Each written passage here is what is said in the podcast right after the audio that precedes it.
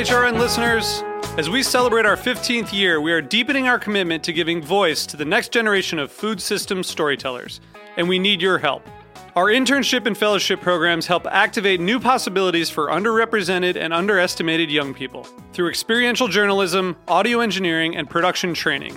Through these unique programs, HRN helps food equity stewards build essential workforce readiness skills that expand their potential and foster economic mobility. Please consider supporting these critical programs. And with a minimum donation, you can be entered to win a dinner for two at an amazing restaurant in one of eight cities and tickets to a concert at a great venue in one of those cities. We have incredible partners across the country who have donated, as they also share our passion for helping to educate the next generation of food systems storytellers. Check out heritageradionetwork.org slash 15 to donate and enter to win today. That's heritageradionetwork.org slash 15 to donate and enter to win today. And make sure you donate before March 31st. Thank you. This episode is brought to you by Garden Cult, garden design and coaching. For a 15% discount on virtual garden consultations and coaching sessions, use code HRN15. Learn more at gardencult.com. Mother Nature is, is about diversity, you know, and the more diverse she is, the more stable everything will be. Uh, as we, you know, lose species and everything else, it's highly indicative of, of what's going on in the rest of nature. Um, so the edge effect that I encourage here on the farm, you know, the inclusion of, you know, permaculture. We've got the berries and the fruit trees that help as wind breaks. They they also, you know, help as uh, insectaries for all the different beneficials. Um, the, the, different beetles and, and uh, spiders and things that are nocturnal uh, can move into the field crops, and we try to keep uh, beds within the fields uh, in different stages of growth too, so that there can be you know just a, a profusion of life forms. Uh, you know, to think of one cup of soil having 10 bil- billion living organisms in it. And when you stand on the soil and look around you, you think of how many cupfuls there are, is incredible. Organic food. It's bought, it's sold, it's debated. But what is organic food? This week on Meat and Three, we travel into the world of organics. In the land we now refer to as the United States, indigenous communities have been growing their food organically for centuries. But organic food in the US is now tied to a slew of technical regulations required for certification. The United States Department of Agriculture defines organic food as food produced without the use of antibiotics, pesticides, growth hormones, synthetic fertilizers, bioengineering, or ionizing radiation. That's why organic food can be more costly than food produced with polluting chemicals. When the organic food movement went mainstream in the United States in the 1970s, it wasn't just about compiling a list of regulations. Its roots dug deep into efforts to protect human health and the environment. Our stories this week explore the meaning of organic. We start off with an Organic Food 101. Then we report on how corporations in the United States have influenced the movement, and we hear from the Gorzynski family about why they penned themselves as ornery instead of organic. In our final segment, we bring you a story on how ties between white supremacy and organic food challenged a farmer's market to its core. I'm Katie Mosman Wadler, and this is Meat and Three. Meat and Three. Meat and Three. Meat and Three. One meat, three sides. Food, news, and storytelling. A square meal for your ears. Meat and Three.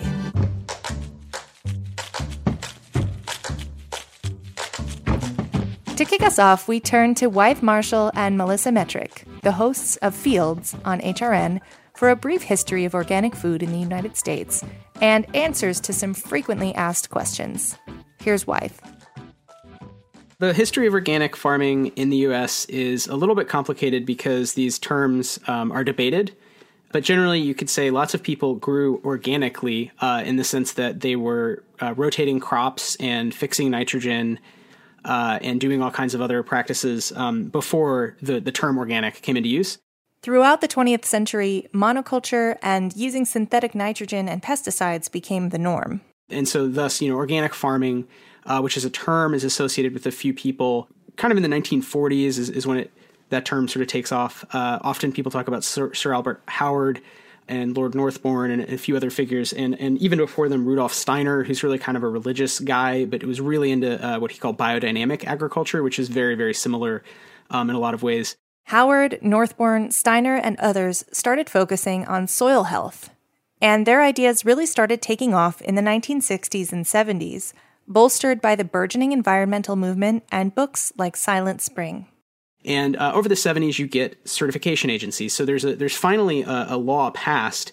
That law is the Organic Foods Production Act, which leads to the creation of the National Organic Food Program. Farms who want to use the USDA organic label on their products have to become certified. The National Organic Program is basically a list of chemicals you can't use, uh, but it does have certain procedures you have to follow, and so that requires, yeah, that certifying agent to come out and sort of see that your farm is is doing a certain process to become organic. So, that's a very short history of the organic movement in the US, but things are always changing. Take, for example, the present debate around hydroponics, which is a system of growing food in water instead of soil. The downside, you might say, from the organic ag perspective, is you're not growing in soil. So you're not stewarding land, improving soil health. I think one thing with the um, hydroponics debate, uh, being organic is also the idea of the amount of resources that they use. And I guess it's also that broader term of sustainability, right? That's Melissa. Her point is that though hydroponics don't improve soil health, a small hydroponic farm may be a more sustainable system than a large monocropped certified organic farm. So, for example, if you're using, instead of using these certain um, chemical fertilizers and things like that, you would use compost teas. So with compost teas in using those, you would actually have more like what I spoke about, um, more of these this like microbiome within your solution. At the same time, there are some who are vehemently against classifying hydroponics as organic. Here's John Gorzynski, founder of Gorzynski Ornery Farm, who you'll hear from again later in the episode. It's strictly materials mixed together in a water solution circulated around the roots of a plant um, inside under lights, not even you know natural lighting. So it, it's so labor intensive and so offensive on so many different levels uh, to what the word organic meant. Clearly, the term organic gets complicated pretty fast, and ultimately, so much about it is simply marketing. I feel like it's really tricky because, you know, if if you're at the supermarket like yes, maybe you want to go by that organic label, but I I still think it's it's very kind of complicated um because it is also the sense of like who do you want to support? Do you want to support these smaller farms that maybe couldn't afford to get the organic certification? Or do you want to support maybe these larger agribusinesses who got to get certified organic? Being a grower, just knowing all the like complications with that label in general, if I go to the farmers market and I kind of know the farmers and I know that it's a small farm, I don't necessarily care about that label as much. But it, it can be tricky. It's not clear that you know organic food is is amazingly better. Um, I, I, do think on average it is probably better quality and better for you, but it, it's probably a slight difference. And the, the big critique of it from consumers is that it costs more. This leads to our last major point about organic food the fact that it's usually more expensive. One USDA report showed that retail price premiums for organic foods ranged from 7% above the non organic price for spinach to 82% for eggs. So it's passing on a cost, in theory, um, to the consumer from the producer because the producer is being asked, in many cases, to essentially not grow stuff for a while and then grow less of it. So if you're trying to do organic ag where you're growing more different kinds of crops um, and you're not using some of those chemicals, you're trying to use more natural solutions, um, you might have more loss because there might be some pests. Uh, so it, might basically make your job a little harder, but the food you're producing, on the other hand, should be sort of of a superior quality. And really, the deeper thing is you should be restoring the health of the soil, the, the managing the land better. And granted, a lot of us, especially living in cities, do we really have time to like research everything in the supermarket? Maybe not. But maybe that's a better reason to go to your farmer's market. So then you could actually ask the people who are selling the produce so they are so much closer to where that food actually comes from and the techniques that they use to grow it.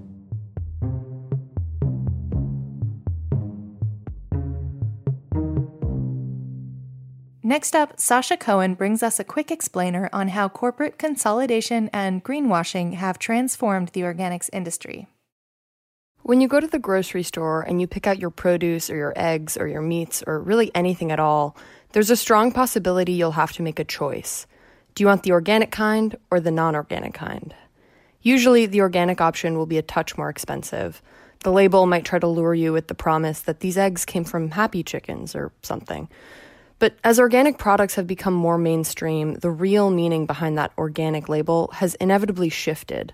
And that's in large part because the biggest players in the agriculture industry are eager to cash in on this growing demand. I mean, I think just generally speaking, when you have you know the large agricultural interests that are trying to corner the organic market there's going to be this pressure to to get big or get out i mean that's been industrial agriculture's motto for the last century and um, that's Amanda Starbuck, a senior researcher and policy analyst at Food and Water Watch. Her research focuses on corporate agriculture's greenwashing and takeover of our food systems. And so we've we've seen that I think most vividly is you know a watering down and a stripping away of you know organic standards.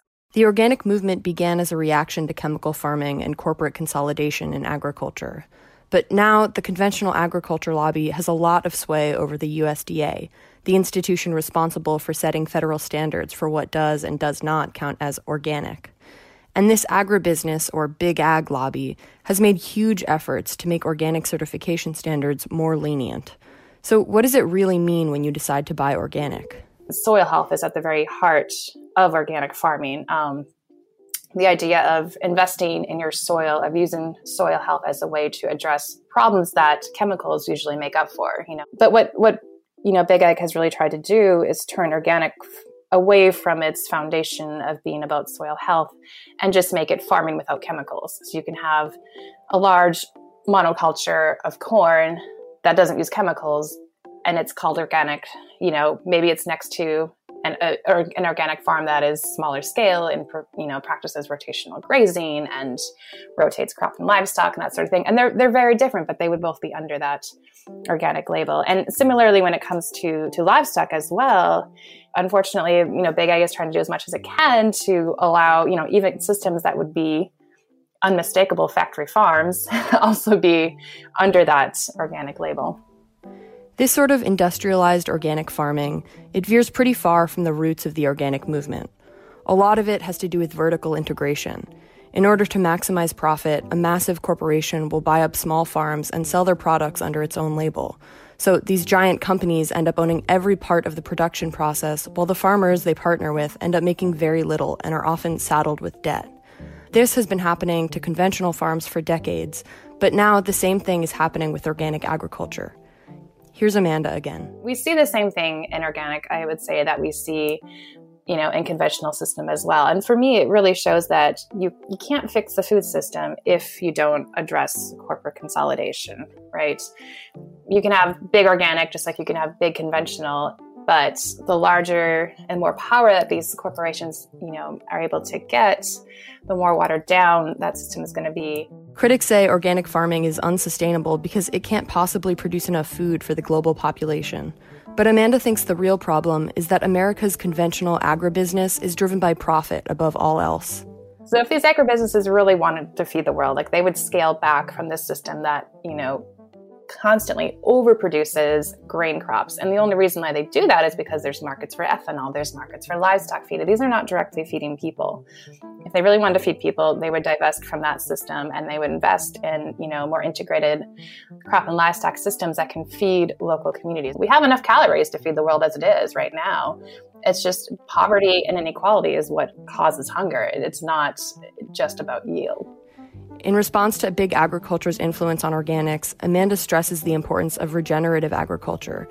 Instead of referring to a set of standards, regenerative agriculture conveys a kind of ethos. you know, a lot of the the corporate powers will say that well, this is the only way to feed the world, but that's just you know not only a lack of imagination that things could be any different, but also you're closing your eyes to examples across the country of farmers who are farming more regeneratively and are making money and are able to feed their families and lower their environmental footprint and everything. To learn more about corporate consolidation in agriculture, go to foodandwaterwatch.org and check out the resources in our show notes. We'll be right back with more Meat and Three after a short break.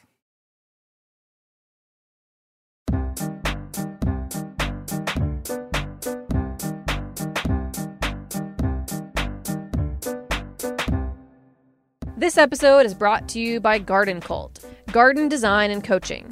Carmen DeVito is a professional garden designer, certified New York State landscape professional, and the founder of Garden Cult. You may also know her from HRN's home gardening videos and our series, We Dig Plants. Garden Cult is a culmination of Carmen's more than two decades of experience designing and building gardens in New York City. Carmen believes that gardens and outdoor spaces should be healthy, environmentally sustainable places that enhance the health of people, nature, and the planet. She knows how to help you maximize the space you've got, help you work with and make the most of the materials, plants, and trees that you already have, and create an outdoor place to use and enjoy for you and your family. Get started at gardencult.com. For a 15% discount on virtual garden consultations and coaching sessions, use code HRN15 through September 30th, 2021. That's code HRN15 at gardencult.com.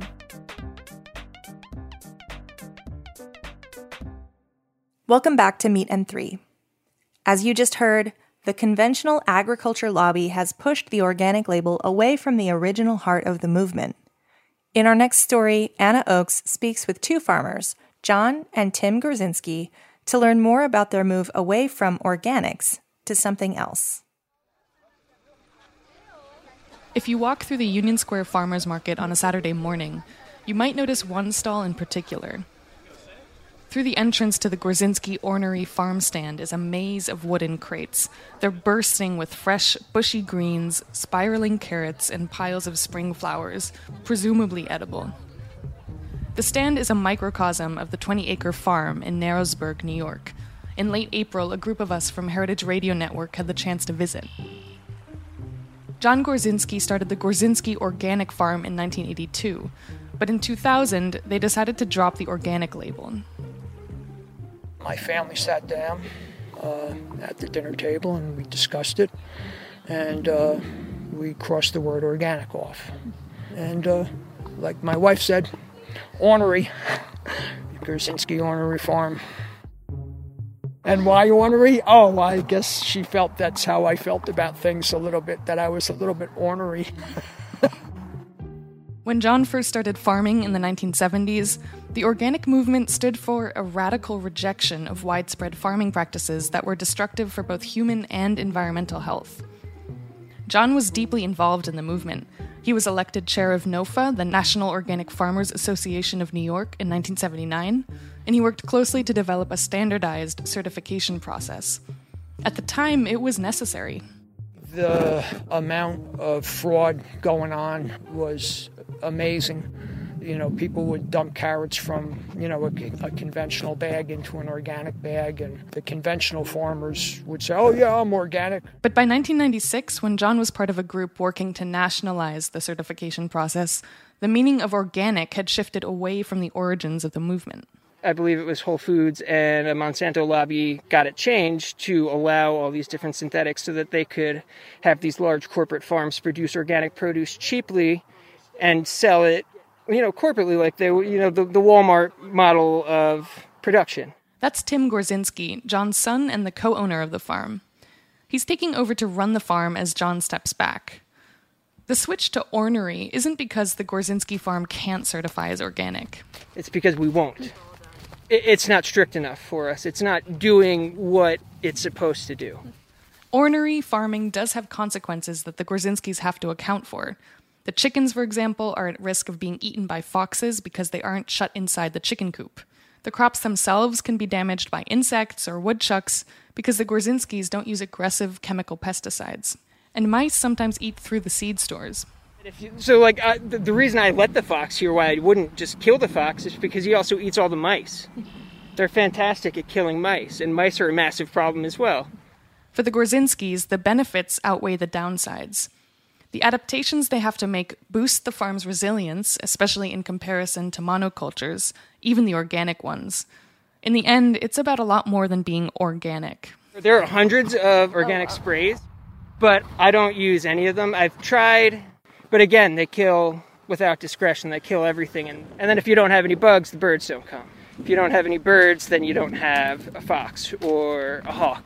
So it's just trying to let the natural systems balance themselves without pushing your finger on the scale too hard, you know? Permaculture practices like crop rotation and crop diversity are better for the farm. A small farm like ours has been uh, proven to be 600 times more productive. And staying away from chemical fertilizers and pesticides is healthier for the farmers. More than anything, I think I'm probably a greedy person in that I don't wish to die from cancer if I can help it. For now, the Gorzynskis see little point in working within the certification system to reform the organic label. I, I think just the way our system works, I, I think it's beyond repair just because the the corporate lobby is so powerful uh, and we're just a bunch of small small farms. That's why they expect to continue calling themselves ornery over organic. Beyond that, I don't want to encourage the use of a word that is simply a marketing term and has nothing to do with or or is so far removed from what the original movement was about. Look out for the Gorzynski Ornery Farm on the west side of the Union Square Farmers Market every Saturday. They're the stand piled high with rich, earthy vegetables, wooden crates, and the odd snail if you're lucky.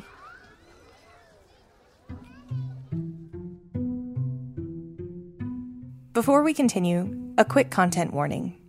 The following story discusses white supremacy and mentions white supremacist violence. Maya Bernstein Shallot, Caroline Fox, and Carmen Sherlock bring us a story about how one farmer's market was faced with a challenge to its core values and how organizers fought to make it a safer space for everyone. Here's Maya.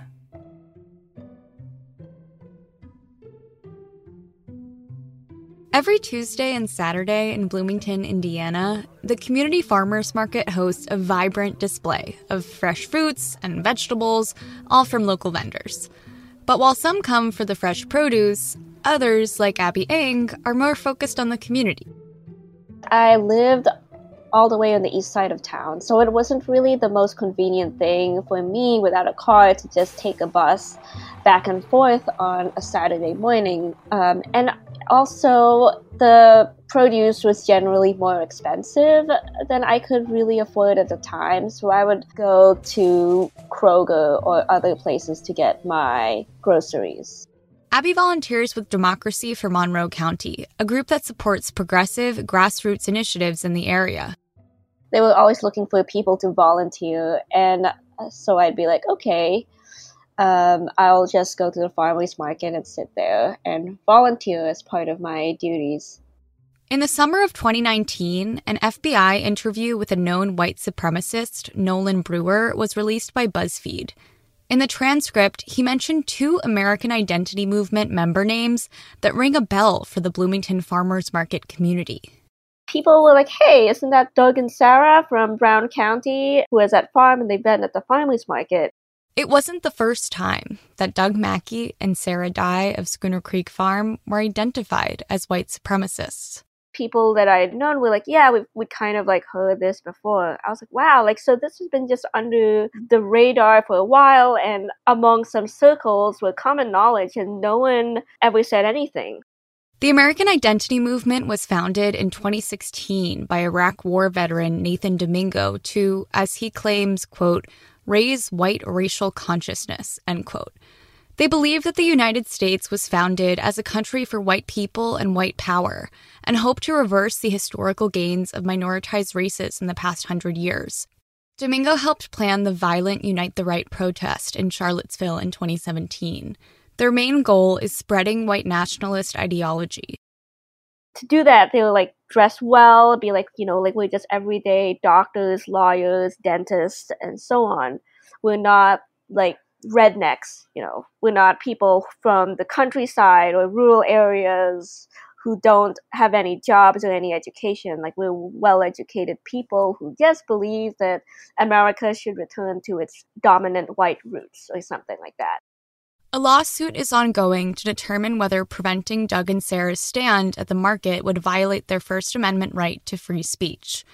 According to Alison Hope Alkon, a food justice scholar and author of Black, White, and Green Farmers Markets, Race, and the Green Economy, it's not uncommon for white supremacists to embrace organic food.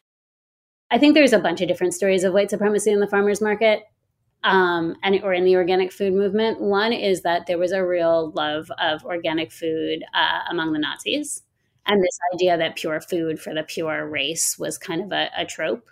Uh, Hitler was vegetarian, so there was a kind of progressive food politics of the Nazis. For people of color in the Bloomington community, the presence of known white supremacists at the farmers market was a matter of safety. So Abby began to organize No Space for Hate to prevent Doug and Sarah's stand from selling their organic produce. I started organizing it in July of 2019 and just kind of wrote a letter to the Farmers Market Advisory Council about the issue and had people sign on to it, being like, this is not a safe space. At the farmers market, Abby began passing out documented evidence of Sarah and Doug's beliefs to shoppers. But the response from white progressive foodies there to enjoy the local wares wasn't always warm. People were like, hey, you know, you Abby, like I think you're on the wrong track here. She's a pretty white mother. She can't really be this white supremacist. She really can't. She's too pretty. She's too nice. Her tomatoes taste too good. A lot of people told me she's too beautiful to be a white supremacist. And like these were comments that often appeared in like farmers market meetings where people said, "Oh, I've just she's always treated me nicely." Like she's never said anything bad to me. And I'm like, I wonder why she's never said anything bad to you. Like, of course she's not going to say anything bad to you. Even Sarah Dye attempted to win Abby over. Well, she was behind her booth, and she like waved at me, and I looked at her, and then she handed, she had a tomato, and she like held it out to me. I think she was very much trying to be like, you know, like I'm trying to do this gesture of goodwill. I'm not a bad person, like like this person is saying, and trying to make this very public gesture of like, oh look, like she rebuffed my tomato. I don't even like tomatoes. In her research, Alison has found that the whiteness of liberal people can often serve as a shield from recognizing underlying structures of white supremacy. These structures exist in all food spaces, even the ones that pride themselves on progressive values honestly, if you'd asked me, you know, before last year, what I expected to see in the Bloomington farmers market, I would have expected to see this kind of, you know, very affluent, educated, liberal kind of white, uh, uninvestigated whiteness, white privilege, and it is certainly a form of white supremacy because it's it's a way that whiteness becomes equated with goodness and with having stuff, right? And with material benefits, and that blackness and other like racialized categories don't. Abby felt the effects of this. To me, it was very difficult because they found it easier to sympathize with her and to say, like, oh, I could see myself going down that train of thought, you know. And that's very hard to hear as a person of color for someone to readily be like, oh, you know, I feel more sympathy, even if that's not what they're saying bluntly, but it felt like they were centering her a lot and not thinking about the effects of people who are at risk of recruitment, who are at risk of feeling unsafe at the market. The reluctance of the farmers market community to take action exposed holes within what plenty of white liberals considered to be a safe space. Something particularly challenging for the white progressive folks was that Doug and Sarah just didn't fit the image of who they think white supremacists are. A lot of people in their heads, when they think about white supremacy and white nationalism, they think about more overt forms of that, like the KKK.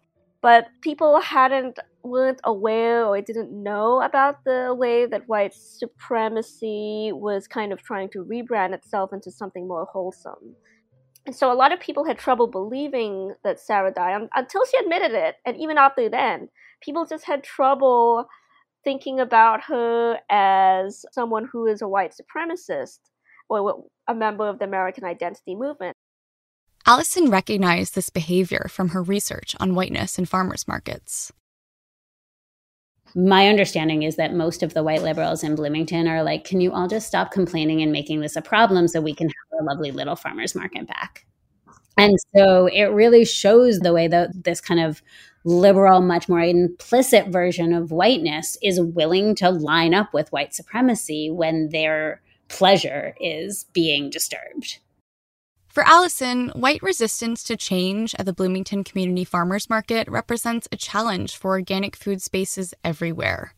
The idea that, like, organic food was really about you know environmental sustainability and like and creating and imagining like a new way of relating to each other as people and honestly just a real failure of the imagination in my opinion on the point on the the part of sustainable food communities in Bloomington you know like they have a chance to do something right and they're they're not doing it. The reckoning in bloomington leaves farmers markets across the country with a reminder to reflect. You know what are these markets for? What are they trying to accomplish in the world? And how is like local exchange a strategy for larger social change? Just last week a farmers market representative confirmed that schooner creek farm has not been present at the farmers market this year Doug Mackey and Sarah Dye have not renewed their vendor contract. As the definitions of organic food grow and change, farmers and consumers across the U.S. will continue to shape their own. We'll be here to bring you those stories and more. Thanks for listening. We'll see you next week on Meat and Three. Special thanks this week to Kat Johnson, Sasha Linden Cohen, Anna Oakes, Maya Bernstein Shallot, Caroline Fox, and Carmen Sherlock. Meat and Three is produced by Hannah Forden, Matt Patterson, Kat Johnson, Dylan Hoyer, and me, Katie Mosman Wadler. Our audio engineer is Matt Patterson. Our theme song was composed by Breakmaster Cylinder. This program is supported in part by public funds from the New York City Department of Cultural Affairs in partnership with the City Council. Meat and Three is powered by Simplecast. Meat and Three is a production of Heritage Radio Network, the world's pioneer food radio station. Learn more at heritageradionetwork.org and follow us at heritage underscore radio. And please stay in touch. Whether you have a story idea or would just like to say hey, write us at ideas at meatandthree.nyc. That's all spelled out.